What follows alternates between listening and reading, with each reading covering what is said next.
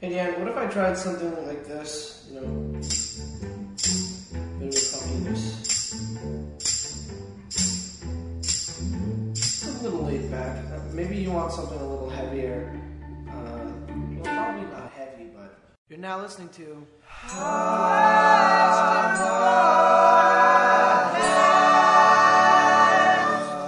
Hi, everyone. Hi, I'm Dan Smith. I'm your host. Have you listened to this podcast before? Maybe you haven't.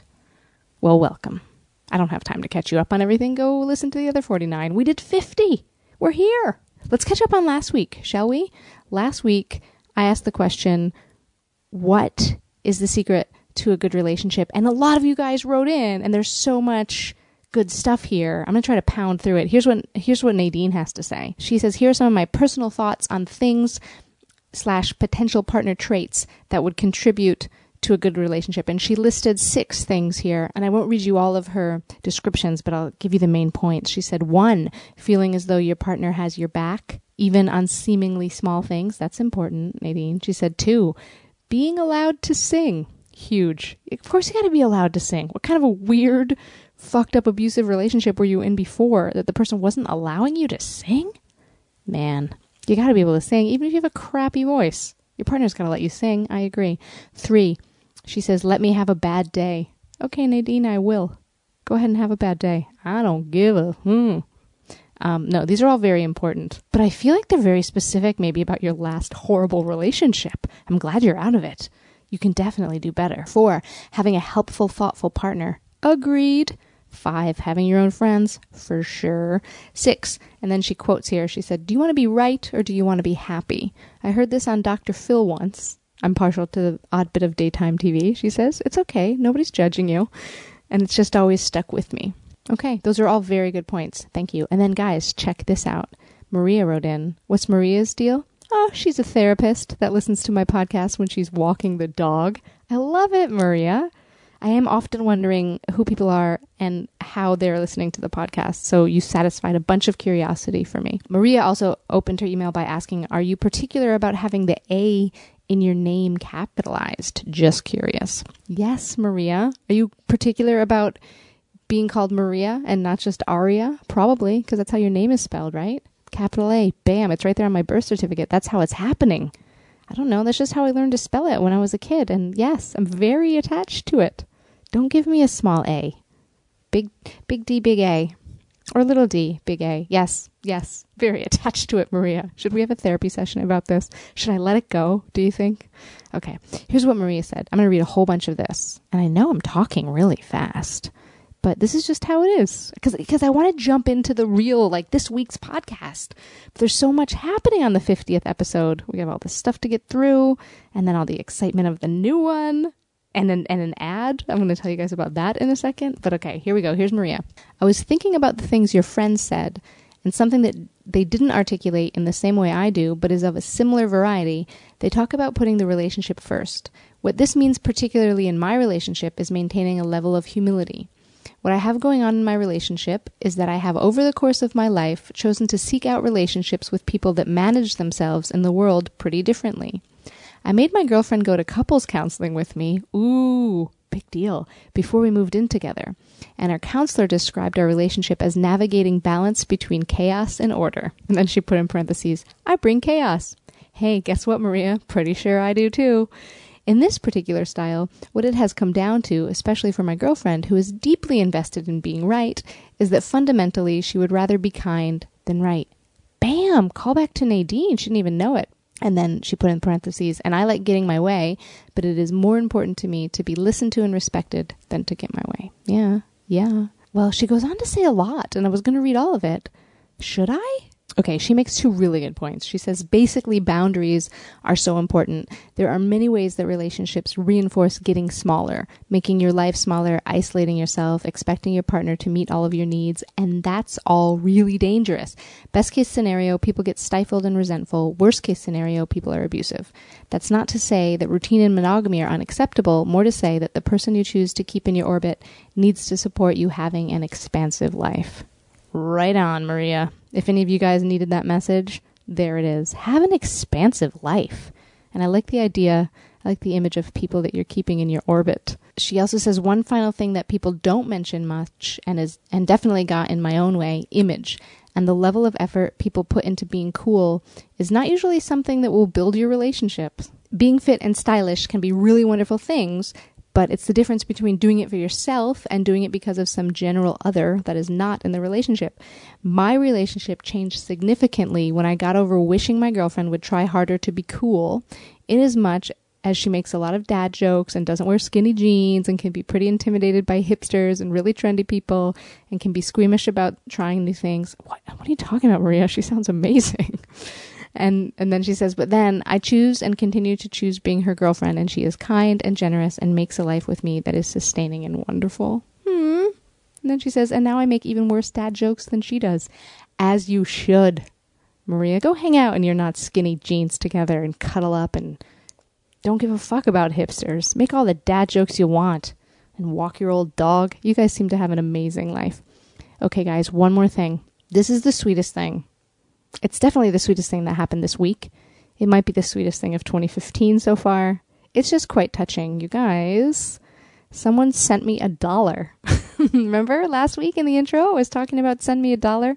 Someone sent me a dollar and said, The key to the perfect relationship is knowing you can bet your bottom dollar that the other person has your back. Here's that dollar for when you find that person. Winky face. Oh my goodness. Thank you. I am so touched. And you know what? I'm not going to cash in that dollar. I'm just going to leave it there. So it might eventually be returned to you, but I'm just going to go ahead and leave it there and um, hope that it's wishing me to find that person eventually. You know? Okay. That's enough of that's enough of that. What a long intro. This week on the podcast, guys, super exciting.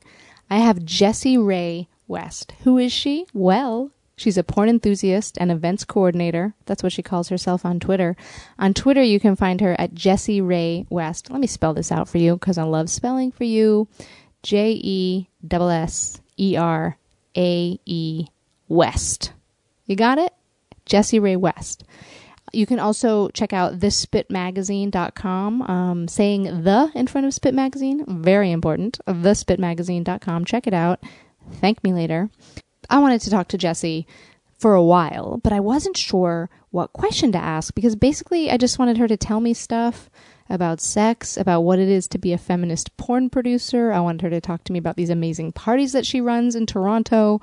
And I didn't really have a question. I eventually decided to frame the question how do you deal with criticism? Because that happens to her, it happens to all of us. So she has some great advice about that and some great insight on criticism and what to do so that's about the first 14 minutes of the podcast. And then it's all about sex. So if that's what you guys want to listen to, know that it's coming, which was not an intentional pun, but maybe that's a nice little dad joke. That's not a dad joke. Oh my God. What if your dad made that joke to you? That would be the worst. Oh, what a creepy dad. I regret saying it. Not going to edit the intro. Guys, enjoy this. Oh, but first we have an ad. These things are just getting longer and longer. First we have an ad um, Paul Aflalo, who runs the network, he, it's him talking. It's one minute long. It's lovely. Just listen in. It needs to happen. Okay. Hey there, podcast listeners. If you happen to be in Montreal in the coming weeks, there's a lot to do and see. Centaur Theatre's Wildside Festival starts on Wednesday, January 7th, and Uncalled For presents Playday Mayday featuring our very own Matt Goldberg. Also at Wildside, For Body and Light presents Coming and Going featuring Dirty Feet's Stephanie Morin Robert and Allison Burns. And on Saturday, January 10th, No More Radio presents Old Time Radio Theater at 11 p.m. at the Centaur Theatre. But before that, head to Mainline Theater at 8 p.m. for Confabulation presents All in the Timing, a night of all true storytelling, part of the Bouge d'ici Dance Festival, which also kicks off on January 7th. We also have a great contest going on until Friday, January 23rd, 2015. We want to know which song do you think would be the best song to help you survive a zombie apocalypse? Yes, a zombie apocalypse. Listen to Edge of the City episode 137 for more info, and you can win one of five copies of Lauren Wilson's The Art of Eating Through the Zombie Apocalypse, a cookbook and culinary survival guide. Do you like our podcasts? You can subscribe on iTunes and also take a minute to rate and review them. And if you're a fan of this podcast, check out the other great podcasts at nomoreradio.com. We're getting into it. It's happening. The question is how do you deal with criticism? But let's talk for a minute about who you are and what kind of criticism you receive. Okay. Who are you? Who am I? Um, so my name is Jesse Rae West. I'm one of the co-founders of I Tap That, which is a, uh queer and sex-positive community resource in Toronto. Um, I'm also uh, a member of the Spit Magazine, which is a authentic feminist porn resource. That's amazing. Thank you. this is all very exciting. Um, I just want to let our listeners know if I sound a little bit shy, it's because we've just turned on mics after having spent like two and a half hours just hanging out, having lunch, and having a very enjoyable Tuesday afternoon. And now suddenly I've changed the whole vibe by shoving a mic in your face and going, Who are you? That's Tell me who you are. That's okay. How do you deal with criticism? so we were just talking a minute ago about people people criticizing the parties that you run or Right. tell me tell me what's happening Um, so I run two events. Uh, they're both monthly. Uh, Crush TO is the longest running event. It's the last Saturday of every month, and I've been doing it for almost three years. And we sort of brand ourselves as a queer, sex positive poly party. Um, we like to be sort of the safer space, the alternative to other club and nightlife events where people who identify anywhere on the queer spectrum can go and be around other queers who aren't going to disrespect them or make them feel uncomfortable. It is. I only went to the New Year's party, but it is an, an incredibly welcoming vibe. Everybody Thank there is you. like super friendly. Yeah, it was really really nice. Thank you. I, I appreciate that. That means a lot. Um, I, I do work really hard at making uh, my parties a safer space for people. Um, you know, we have things like consent monitors, which are people who hang out at our events and they make sure that, you know, creepy straight guys on the dance floor aren't getting too close to people. Was there a consent monitor at the New Year's Eve party? There are, yeah. and Uh, they're just flying under the radar. I didn't even notice where they were. Totally. There uh, a lot of people who go to Crush come every single month and have for years. Um, and they're people I've become friends with and people I trust to advocate for stuff like that. Um, all of our performers act as that person. The staff at the bar we use is great.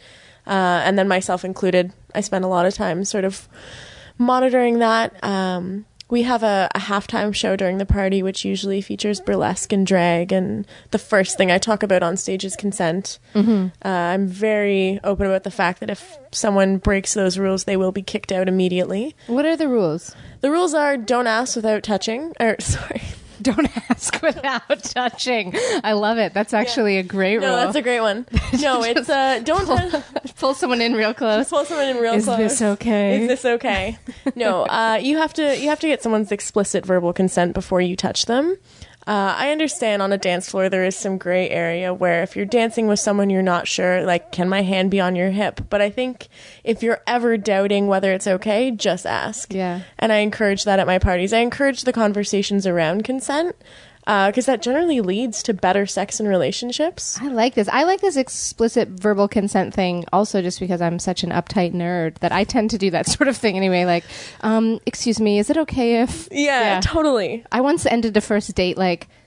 Like just a note like this, like I know this is the time where we should probably kiss, but I guess I've ruined it by talking about it, so I'm just Oh gonna leave. God. But I'll next time, next date, like that. Wow. Yeah, yeah no, that's great. So explicit verbal consent. Yes, explicit verbal consent is very important, uh, especially in a nightclub setting where people are drinking. Um, I think it's really important to be cognizant of the fact that what might seem okay or natural might not be, uh, and you need to be really aware of that. mm-hmm.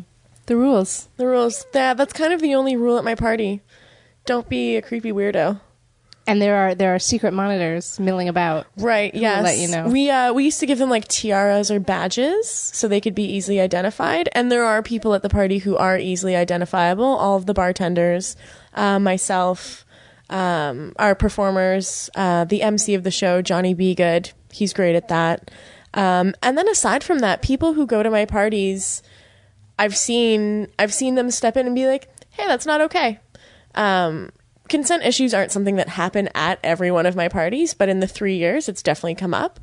Um, you know, people walking in off the street not realizing what my party is all about. Um, That's what it is, right? It's always like just the randoms. Totally, it's just random Yeah. people who see the word sex positive. They don't understand what that means. They think it means like a crazy free for all sex party. They Right. don't understand the politics behind it, and they show up and you know they need to be put in their place very quickly. Yeah. Um, the positive side of that is in my experience it's often been a really great learning opportunity. I've taken guys aside. There was one specifically who I took aside and I was like, "Hey, you're dancing way too close to that girl.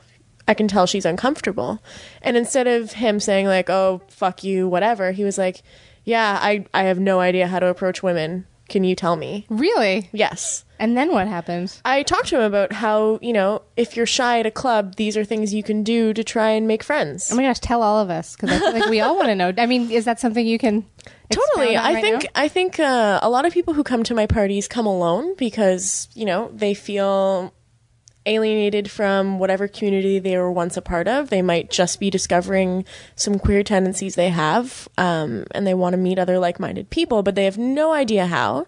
And society has taught cis men in general to be sort of hyper aggressive and sexual and play games with women.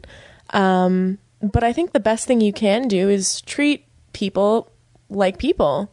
Don't treat them like objects. If you're interested in dancing with someone, go up to them, smile, be friendly, introduce yourself, and be completely honest, which is hard. But I think if you approach someone, you're like, hey, I'd love to dance with you. Is that okay? Then they have the option of saying, like, yes, I'd like to, or no, not right now. yeah. Um, and then from there, you know, no one wants to hear no, not right now, but that's way better than making someone uncomfortable and dancing up on them and Yeah. ruining someone's night. So you feel like you like helped this guy a little bit, changed his Totally. attitude. Yeah. Totally. I think he was really, really looking to connect with people and had no idea how. So he went on the dance floor and was just sort of dancing near and around girls, not touching them, but definitely dancing closer than he should have. And after the conversation with him, I saw him actually going up to people and approaching them, you know, making the type of small talk that is necessary to create some sort of like trust and boundary within a social s- situation. Yeah. Um, yeah, I think it. May I have your explicit verbal consent to dance with you? Would that no, it definitely doesn't have to be that awkward, but Yeah. I mean, myself included, a lot of people aren't great at picking up on social cl- cues. Um, so yeah, it can be hard, especially in a dark nightclub with loud music. But there are ways to get around it, and there are ways to meet people without making them uncomfortable. Yeah. Yeah. Well, it sounds like your party does incredible things for people. Well, I've only you. got to witness one, but I really enjoyed it. So tell tell me about this criticism. Who's criticizing? Why? Um, it just queers being jerks? queers in general are a, a very intelligent, politically aware, and active group. Uh, I love them. I identify as one of them. Um, and I love my community for that reason. We care about stuff, we get passionate about stuff, and that's why we're great. Um, a lot of it is that we have no choice. We have to. No one's advocating for us, so we need to, you know, advocate for ourselves. Um, but yeah, I've definitely received criticisms on my parties about many things. Um, and yeah, after three years, all I can really do is do the best that I can and be open to criticism. I think the key is just being open and listening, not shutting people down when they have an issue with you. Because, and I've definitely done this in the past, my first reaction is to get defensive and uptight and say, like, well, I put so much work into this party, how can you not appreciate it? And I, you know, I've realized that not everyone does, and not everyone sees that side of what I do, and they don't know how much work and time and energy and effort I put Well, into things. Yeah, I mean that's the thing, particularly about a party. I would I would think is that it should look effortless. Like it, it would it would take the more em, um em, what's the word I'm looking for? Empathic person, Right. Um, to understand the work behind it, right? Because Yeah. they're just like engaging with like showing up, like here it is, Totally. fun times for me. Oh, I don't like this. Right. And, you know, I've definitely gone to parties and nitpicked. Um, but I think an important part of what I'm trying to create is an open dialogue among people. So, yes, I definitely get a little butthurt and irritated when people nitpick at my parties. But at the same time, I understand that I need to be open to these criticisms if I want to change. I've definitely made mistakes. Um, and, you know, the reasons my parties are so successful is because I've listened to feedback from people. I'm not going to please everyone, but I've definitely taken into consideration things if things people have said and then benefited from it. Yeah, I think it's most people's knee jerk reaction to be defensive around criticism. I Totally. mean, yeah. Yeah. Also, what you said about not pleasing everybody is really important. Yeah, I'm there's no way I'm going to please everyone, especially in the queer community because we're so particular about what we like. Yeah, we were joking around earlier uh, at at lunch because like I'm vegan, gluten free. That's like mostly how you eat too, or not Yes, really. Yeah. yeah. Right. So we already have that, and then there's like people that take it to the next level, right? Like no onions, no. Yeah. Uh, but that's why I love us because we care about things. We don't take the norm. We create our own rules and make decisions for ourselves and aren't we don't live by like this cookie cutter mold. So of course we're going to complain about things, but Yeah. And you know, I think it's possible that um I'm, I'm I'm about to say something now and I don't know how how true it is or not. Um but it's possible that queers are defensive around things because of not fitting in in larger society or because they have to be in general. Totally. right? So like with, when I'm doing comedy uh for a mostly queer audience, I know that they're more sensitive around stuff.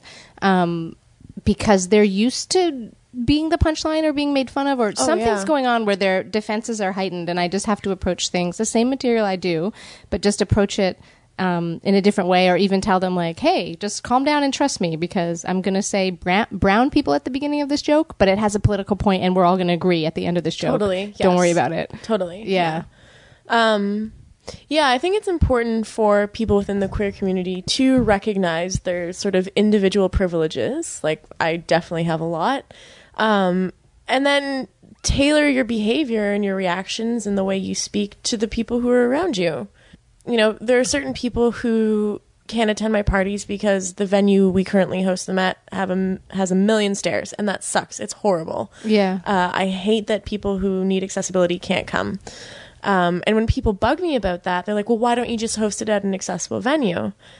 And for me, I have to say, like, I run a startup company basically on my own with one other person, and I don't have a huge budget.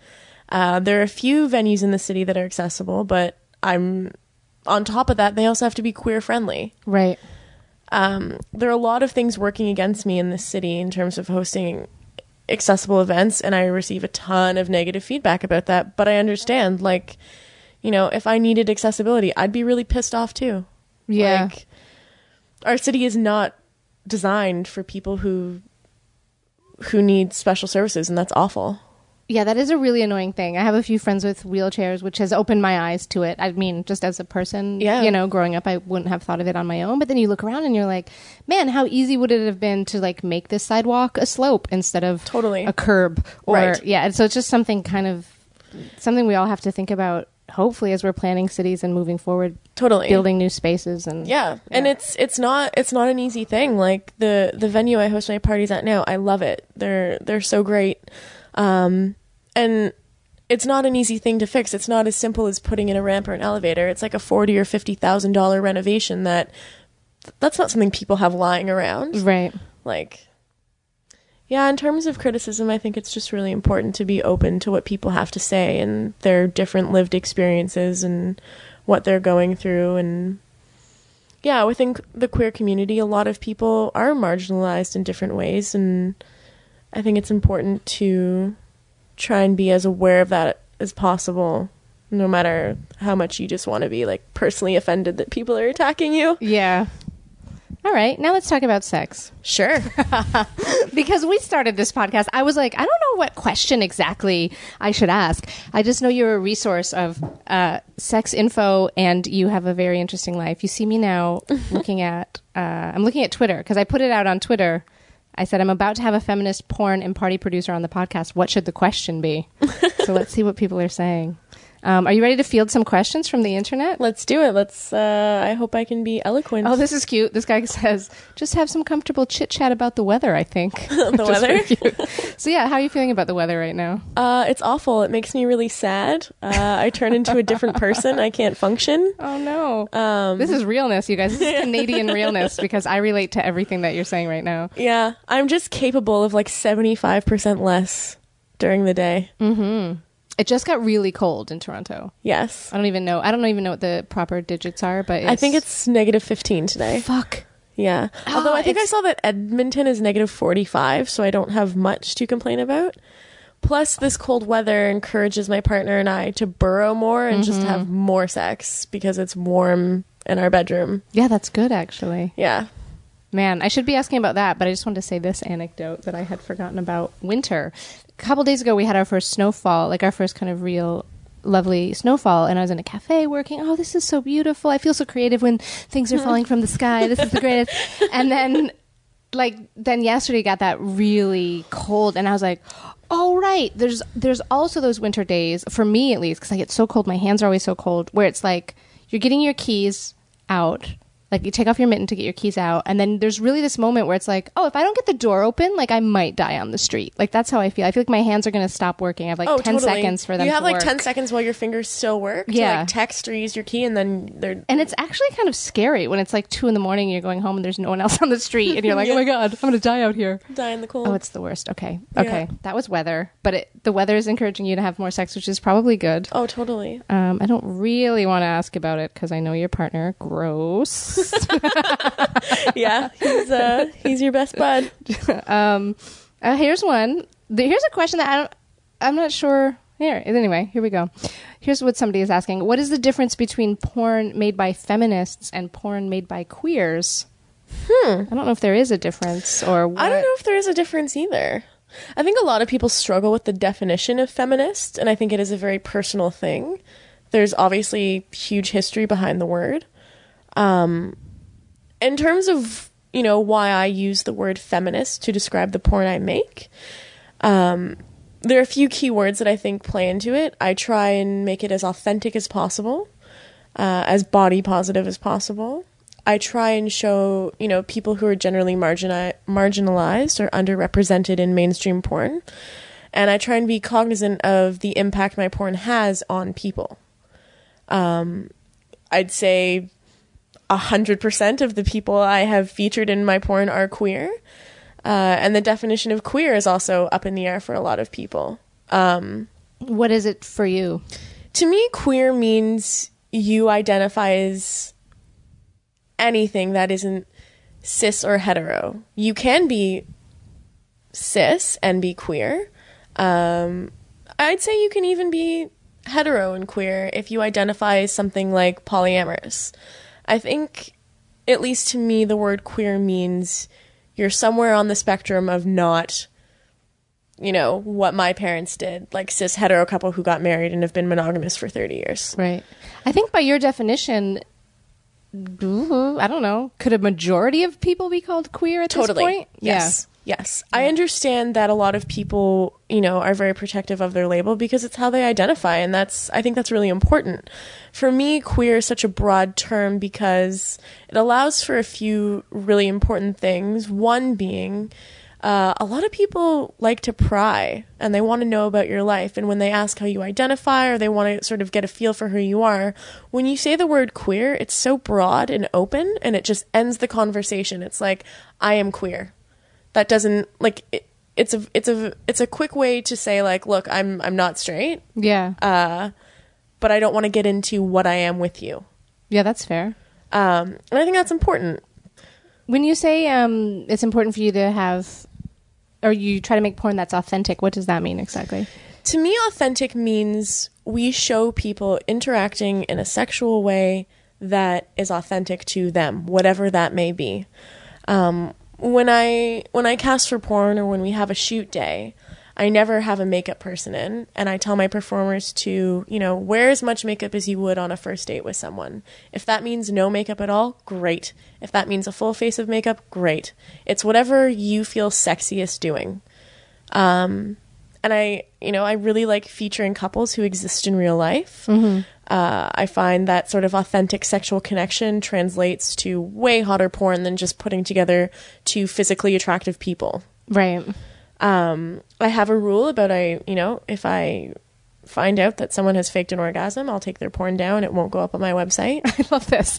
How do you find out if someone's faked it? If It I hard. find out If that I- someone's if you faked, no. Um, I like the idea of you finding out later somehow.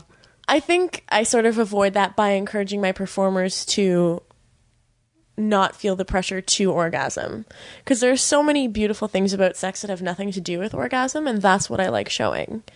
You know, we don't edit out someone slipping or, you know, accidentally elbowing someone in the face. Like we That's don't the good stuff. That's totally That's that's, the the, hot stuff. stuff. That's Yeah. what makes it seem real and accessible and relatable. Um I like, you know, I'm not interested in showing some girl who's been photoshopped and airbrushed having a fake orgasm for the pleasure of some cis hetero guy. Like that's that's not what I'm about at all. Right. So I, I don't know if there's a difference between feminist and queer porn. I think they're I think they're related. For sure. Yeah. I think there's definitely, you know, queer porn that exists that's exploitive, like, you know, very typical lesbian porn, which is just two straight girls like fingering each other with big fake That nails. the weirdest thing Yeah. ever. I've definitely run across that in my time. and Yeah. been like, mm, no. I think there's definitely porn that exists that, you know, shows same sex acts that's awful and exploitive. Uh, but I'd say generally, porn that is created for people who are queer is feminist. Okay, I'm going to tell you something that I discovered about myself watching the Crash Pad series. Oh, I love Crash Pad series. Well, I was watching one particular scene and I don't remember from what video or what. Oh, there was also one time I was watching and I was like, I have that sweater. Like it was a sweater. and, the gra- and the greatest thing about that was it's like a sweater that my girlfriend had given me that used to be her ex's or whatever. It was like the queerest the- sweater the of all time. sweater anyway. ever? Yeah. Yeah. And I was like, oh, there it is. Um, but I discovered that there's certain, like even watching porn, I'm not, I mean, I don't consume a lot of porn. So, um, I'm speaking from that perspective, but that there was moments during the crash pad, whatever I was watching, where it was like a zooming in on someone's vagina, and there was all this, you know, mucus. What do we call it? Whatever there was, and I was like, okay. Um, I guess I want to be in love with you if I'm going to see that. Like, it Yes. kind of grossed me out. Totally. And I, I don't feel particularly like grossed out by people's bodies or anything, but just like in that moment, I was like, oh, okay, So that's something that I like completely, um, not even just tolerate, but like enjoy in Mm-hmm. a real sexual situation that I'm having. But to see it with someone else, I was like, nope, I don't love you. This is not okay. It is a very intimate Yeah. thing for sure. I found a little boundary for myself. that was right your porn there. boundary? Yeah. Yeah. And you know what? I think maybe since then I haven't even like gotten back in with queer porn. Maybe I should. Is there less mucus than I think there is? Oh yes. Okay, good. Yes. Well, like I'm gonna look. I'm gonna look here for more questions on Twitter, but also tell us where we can find where we can find this. The Spit magazine. Yes. So the the porn company I uh, I co-run with my business partners, uh, thespitmagazine.com. Um, yeah, we're sort of a queer porn collective. Uh, there's a photographer, a videographer named John B. He shoots a lot for us, and he creates beautiful stuff. Uh, he actually just released a video of this really adorable queer couple uh, that's very focused uh, on her pleasure. In fact, I I think there's maybe a minute or two of the cis male having an erection, but aside from that, it's 18 minutes of him pleasuring her and just sort of worshipping her body. And yeah, it's great. Yeah, it was really cute to hear you talk about it earlier because I, I peeped a little bit of that video and you were like, it's just mostly him being attentive to her. And I was like, this does sound like really feminist porn. Yes. like, Yeah. who says that? This is a porn and he's just like really attentive Yeah. to her pleasure. Oh, that's great. Um, here's two questions. Okay. Um, which part of your job do you get the most satisfaction from? And then also, which part frustrates you the most? I get a lot of satisfaction out of seeing or people telling me that I've made them feel like they have a community. For a really long time, I didn't have friends uh, or even family who I felt really understood who I was or what was important to my character or things I was passionate about. And I, I find it really rewarding when people, you know, tell me, I really hated porn until I found, you know, what you make. Or I was really uncomfortable with my boyfriend watching porn until I found your stuff. You know, I didn't feel like I was any good at making friends or being social until I came to your events. Oh, wow. Like that's, That's pretty huge. That stuff is really rewarding to me. Uh, because I know what it's like to feel like you, you know, you have no one, you don't really belong anywhere. It sucks Yeah. so that's that's I do find that really rewarding. Um, I like seeing people connect with each other. I think everyone has like their different you know motivations in life. For some people, it's money or career stuff, whatever. Uh, but for me, it's definitely love and human connection. And when I see other people experiencing that, it just it yeah, I love it. As for what frustrates me, I just also want to say I, I'm just sitting here smiling at you because that's a really lovely thing. I realized I had given no like verbal response to you. I was just like, oh yeah, how nice. Like how how many people are just like motivated by love and connection? Not everybody. no, Yeah. No, I think a lot of people are motivated by like money, Status. their status in life, or you know how far they can go in their career, which are all totally valid things. It's just not my thing, and They're just not as good. So, yeah, or as noble. So, sorry, guys. I just love people, and I love love and being loved and giving love. It's a whole thing. yeah. That's awesome. Yeah. So, the which part of your job frustrates you the most?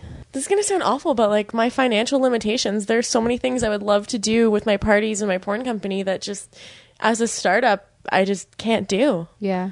That You doesn't sound awful. That sounds really normal. I, I think a lot of people are probably frustrated by financial limitations Yeah. in general. I would I would love to open a venue that was fully accessible where I could host crazy sex parties and invite everyone and make them feel comfortable and you know implement systems for you know people who don't generally feel comfortable in other spaces. Um yeah, running a porn site's really expensive. A lot of the people who collaborate with Spit have done it for free or for very little money. Um, and I would love to be able to pay them. Like it, it would seem that there there would be a lot of money in porn, but is it because of the niche nature of it and because there's so much porn for free that people aren't really that willing to pay for it? Yeah, there's a lot of free porn out there.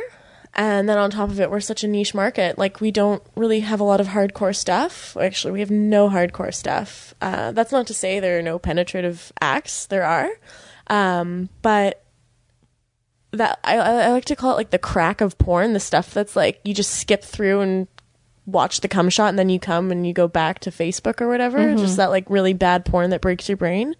Um, you know, that stuff's free and people become so accustomed to it because that's you know when you type in anything into Google, the porn links you get are for like you know Pornhub and XTube and Right.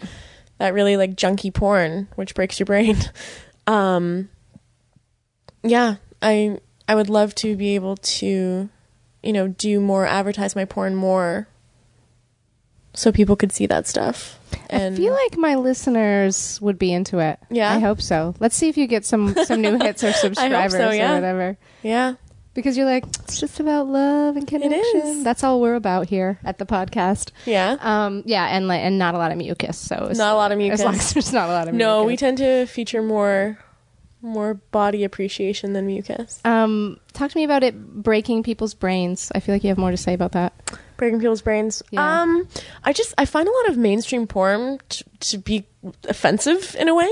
Uh, it's horrible for men. It's horrible for women. Uh, anyone who's marginalized in any way, it's terrible for them. Um, I remember being 15 and walking in on my boyfriend masturbating to porn and it broke my heart. I I had never been so heartbroken in my life. I couldn't fathom the idea of him being turned on by someone else, which in hindsight is really funny. It is kind of funny because you're a pretty open person these Yes. days. Yeah. Uh, it took a lot of personal growth, but you know, I got to a place where I accept and understand that people in general uh, are going to be attracted to people who aren't their partner. I'm obviously a huge advocate of that. Yeah. Um, but yeah, I think there's a lot of porn out there that you know teaches men that they need to be hypersexual and um, aggressive all the time, and they it, it teaches women that they need to be super receptive and multi-orgasmic at all times and super thin and white and blonde. Uh, and it teaches men that they have to be incredibly muscular. Uh, and it just it sort of it doesn't give people a realistic representation of what sex is like and that's fine it's you know everyone wants to indulge in fantasy but i think there are ways you can indulge in fantasy that don't create unrealistic ideals in your brain mm-hmm. i think a lot of people teenagers learn about sex from the internet and porn and what they're learning isn't healthy or safe I think about that sometimes too. yeah Yeah, about like the message that young younger Right. boys are getting if if they're just Totally. taking in internet porn. Totally. Yeah. Um, you know, there's a set up on Spit where it's a it's a cis couple and there's some BDSM in there, and I I made a point of shooting a photo of them holding something saying like I 100% uh, co- enthusiastically consent to acts of BDSM.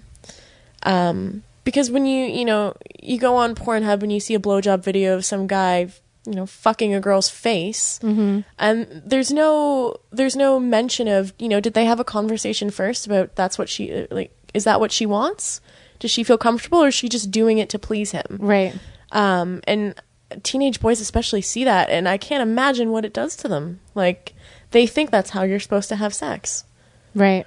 and that's that's really harmful and then it teaches women that that's what sex is that it's not about their pleasure Right. Um even Sorry, I've been a lesbian for so long but I was like, okay, let me just like try to relate to people that don't think sex is about women's pleasure. Right? It's like, mm, okay, yeah, I guess. I guess there are people that are like, well that. even the lesbian porn i watch it's just it's clearly made by men for men mm-hmm. it's just these two female puppets being told to interact in a certain way and as a woman i can tell like what you're doing is not pleasurable Right. that hurts fake nails do not feel nice right. um but it's just it's what men want they don't care about the authenticity of what they're watching and i think that's incredibly harmful I'm going to bring this up you because we were talking earlier before we had the mics out and everything about um, men having a hard time getting it up in threesome situations Yes. or orgy situations. totally Because tell me, tell me, you tell me. Well, I think porn in general, um, you know, teaches men that they need to behave a certain way in sexual situations, threesomes, which a lot of uh, a lot of cis men seem to like. But I know a lot of cis men who don't like that, which is another thing. Men are told that you know lesbians hot, I'm into it, which is just so fucking gross. Like to fetishize someone in that way. Yeah. But um, No, but it is hot and I'm into it, so. that's different. no, I mean, you know, whatever. Yeah. um, what was I saying? I'm I completely interrupted you to be an asshole. I'm sorry. No, I'm just thinking about lesbians. Because you were saying earlier, I know this is a great chat that we're having. Men in threesomes. Right. So, you know, I've I've had quite a few threesomes and orgies in my day, which is won't be news to anyone. Um, and I found that yeah, a lot of a lot of men get overwhelmed and and can't get it up. And in my experience, I've never reacted poorly. It's totally understandable. If I had an appendage that changed shape and size depending on what was going on in my brain and other people could see that, I would definitely have trouble maintaining erection. I've thought of that before. I'm really glad that that's Oh not yeah. the case. At least like if we have a moment where we like tune out, it's like not physically apparent. We Right. can just keep going. But yeah, I that would suck. For people who have penises, that would be really hard. Yeah. And, and yeah, in my experience, I've noticed a lot of men have trouble maintaining erection during group sex situations, and I think it's because uh, they're so often told that the whole threesome is about them. Like the thing I've heard more often than not from men is, "I really want to have a threesome, but I don't know how I would please all those women at once."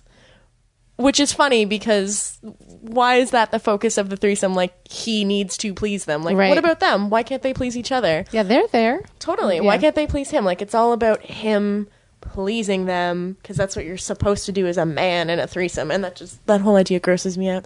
And yeah, I I I think it's funny, but I also think it's sad that you know a lot of people want to explore group sex dynamics, and the way they've been taught through porn to explore them is not fun or sexy. Right. And yeah, in my experience, you know, I've had I've had many threesomes with uh, you know, two girls and a guy and the guy just sort of gets overwhelmed and scared and realizes that there's a lot of pressure on him and it shouldn't be that way. Yeah. Yeah. Let's see what else is happening. Oh, this is goofy. Somebody's going, How do I apply for that job? Any resume tips? Uh, yep, drop out of high school. Uh, that's what I did. Okay. Drop out of high school, don't go to college, uh, be a sexual deviant from a very young age, um, and then realize you're really craving a community, And then make one. and then make one. So, kind of the same reason people get into comedy. Just des- just be a desperate weirdo yeah, basically. with enough charm to make it work. yes, that's totally it. We did it. Here's a question from somebody that I think you'll have a good answer for. How do you respond to people who say that there's no such thing as feminist porn?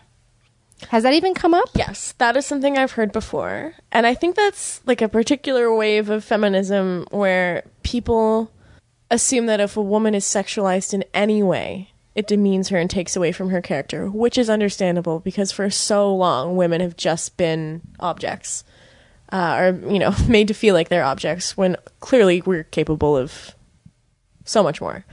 Um, but I think that statement is harmful because women are sexual beings. Women enjoy porn, women enjoy self pleasure, they enjoy all the different types of things that are associated with sex, which I'll list them more slowly. so not just orgasms basically.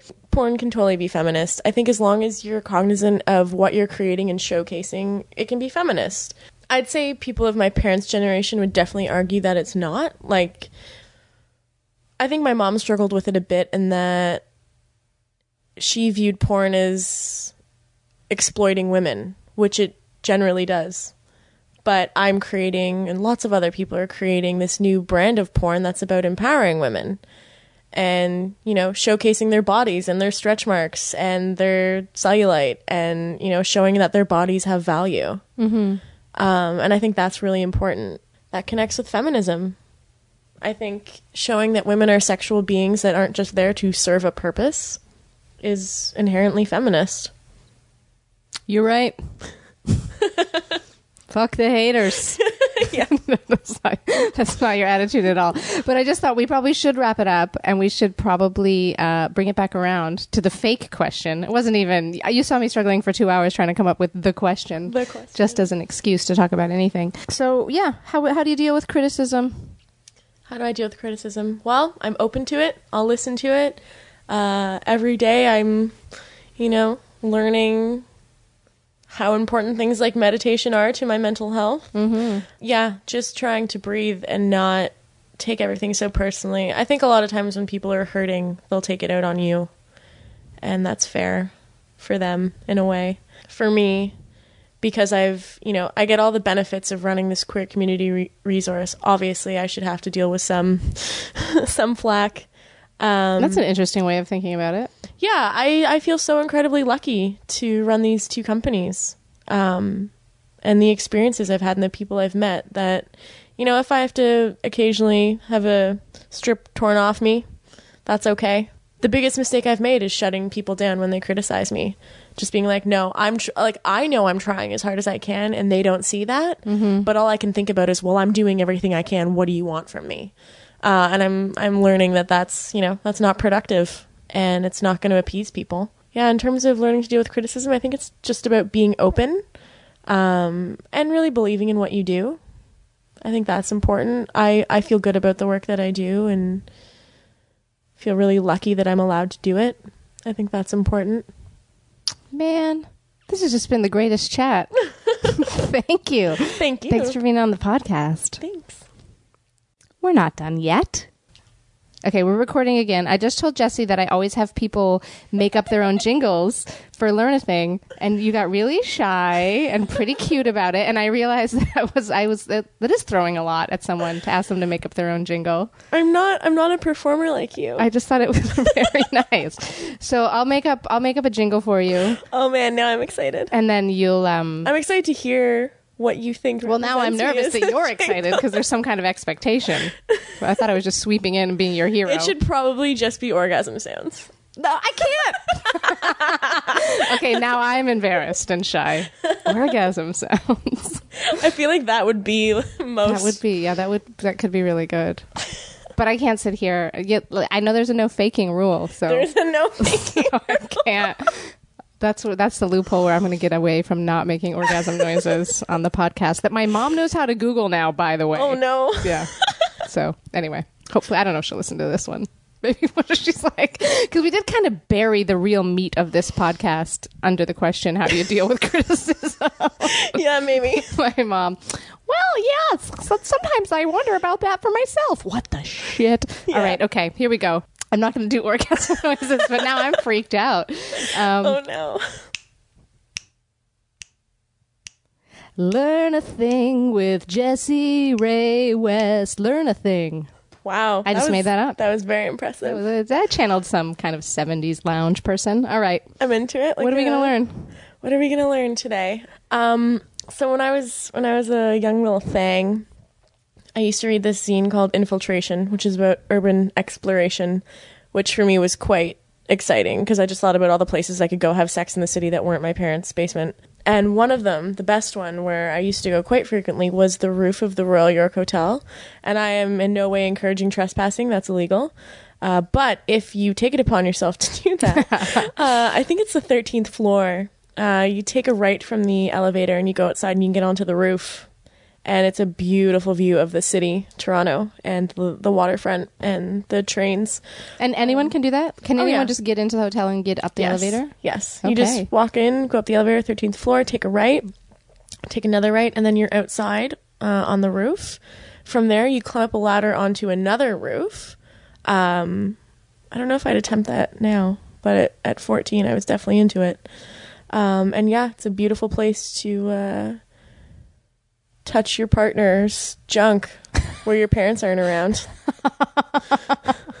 it's uh, and it's a beautiful view of the city. That sounds awesome. All right, so this this learner thing was a little bit Toronto specific. Yes. But for those of you in Toronto right now, take advantage. the 13th floor. Or find places in your city where you can uh, go do that.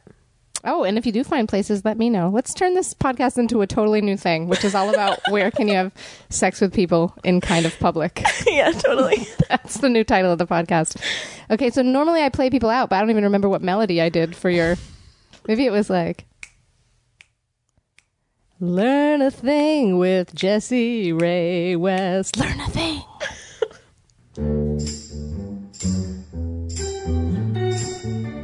So that was the podcast. Thank you so much for hanging out with me.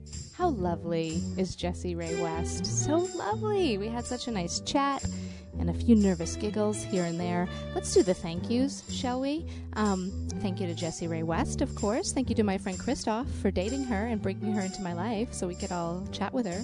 Thank you to Paul Aflalo, the producer of No More Radio Podcast Network. Thank you to Mike Carrozza, who, guess what, made this music that you're listening to and the one at the beginning. Thank you to Charlie Sneaker for making the little picture that you see associated with the podcast. Guys, how do you deal with criticism? How do you? And or what kind of sex do you enjoy? It was a pretty crazy podcast. Um, email me, answer any of these questions. Deanne at nomoradio.com. Don't tell me what type of sex you enjoy. Tell me how you deal with criticism, and I'll read them on the next intro for the next one. Okay, I better go. Guys, you're the greatest.